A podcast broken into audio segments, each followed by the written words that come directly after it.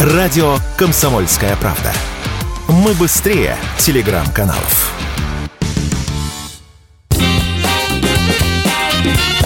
Был бы повод. Здравствуйте, я Михаил Антонов. Это программа «Был бы повод». 19 июня на календаре, и рассказ о событиях, которые происходили в этот день, но в разные годы, ждет вас в сегодняшней передаче. 1920 год, 19 июня. На третий год с момента появления советской власти Совнарком создает еще одну ЧК – чрезвычайную комиссию. И если первая боролась с контрреволюционерами и возглавлялась Дзержинским, то вторая комиссия нашла для себя нового врага – безграмотность. Именно в этот день учреждается ВЧК-ЛБ – Всероссийская чрезвычайная комиссия по ликвидации безграмотности. Во главе комиссии нарком просвещения Луначарский. Для того, чтобы строить, налаживать хозяйство, идти вперед, нужны глубокие всесторонние знания, говорил в своей речи Михаил Иванович Калинин.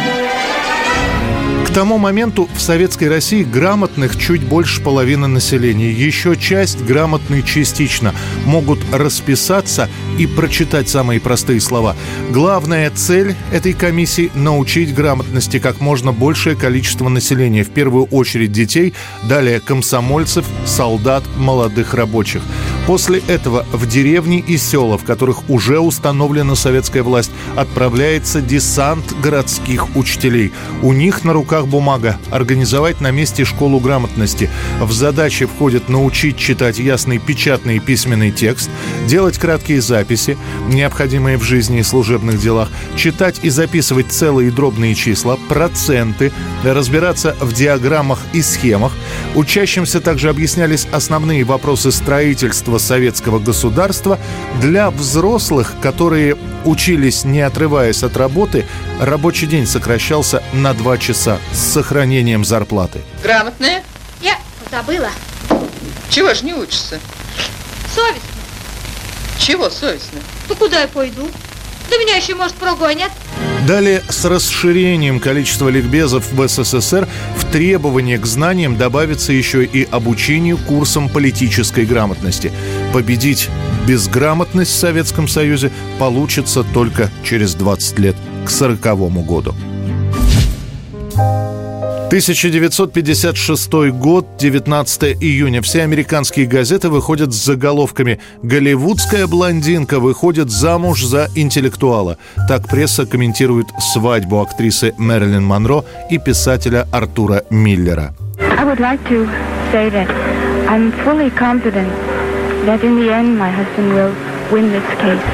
Это будет для Мэрилин третий брак. Первые два закончились довольно быстро. Сама Монро на какое-то время после этих браков предпочтет не строить отношения с мужчинами, а сосредоточиться на кинокарьере. Артур Миллер к тому времени тоже женатый, был известным драматургом, который еще и писал для Голливуда. И вот они встретились, Монро и Миллер. Позже Мэрилин признается, что ее всегда привлекали умные мужчины, и Артур был из их числа. Она же была с ним как школьница, которая ловила каждое слово. Сначала влюбилась она, а после Мэрилин сделает все, чтобы влюбить Миллера в себя. Правда, в этот момент у Артура Миллера наступает черная полоса в жизни. Начинается знаменитая охота на ведьм в США, и за Артуром, которого подозревают в симпатиях к СССР, начинает следить ФБР. Впрочем, свадьбу никто отменять не будет. Она пройдет по иудейскому обряду, и Монро на 5 лет станет супругой одного из самых популярных американских драматургов. Мэрилин Монро и Артур Миллер arrived in London to be greeted by news reporters, photographers and fans. Уже через 2 года после свадьбы Мэрилин заскучает. Тот самый Миллер, которого она была готова слушать часами, запирается от нее в кабинете и работает, а Монро горстями принимает антидепрессанты, запивая все это вином.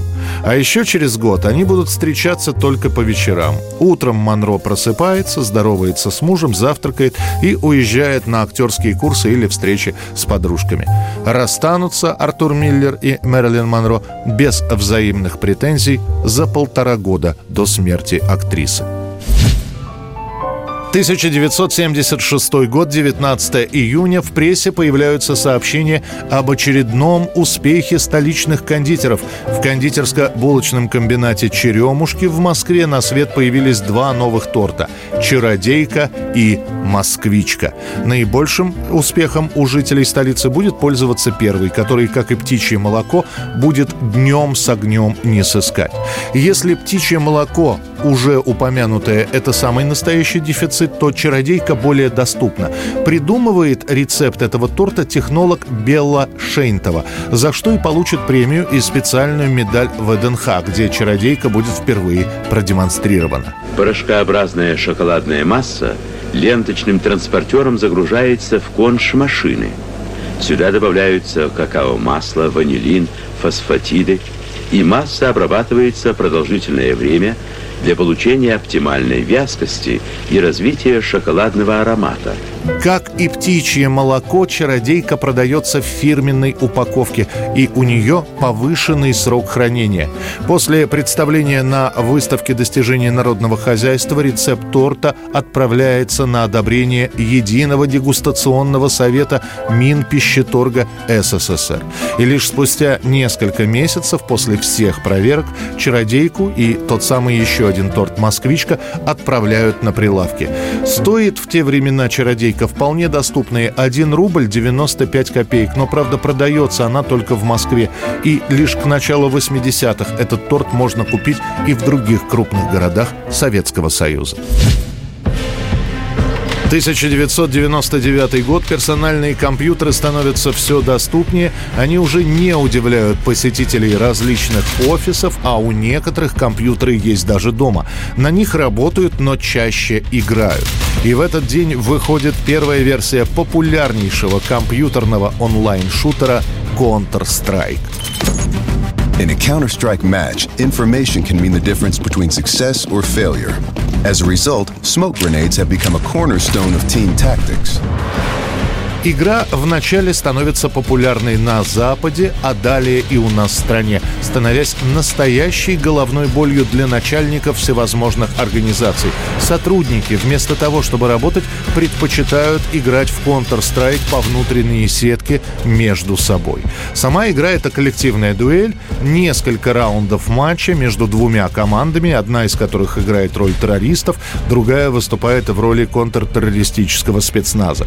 В начале каждого раунда игроки могут купить оружие, вспомогательное снаряжение за игровую валюту, ну и так далее. На ближайшие 5-8 лет Counter-Strike — одна из самых популярных стрелялок.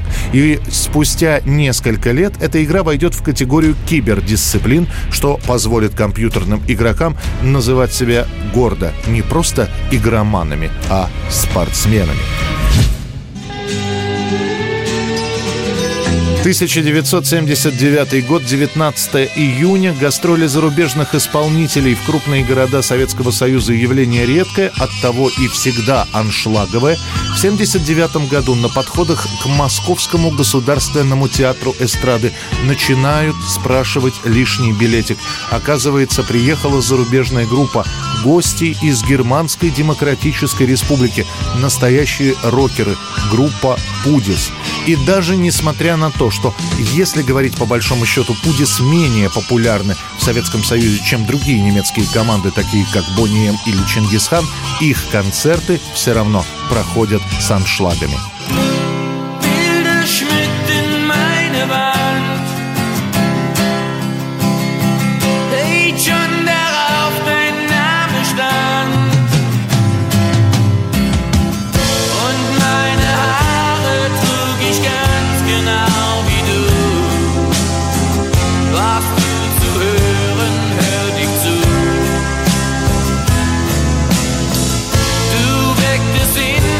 Dinge,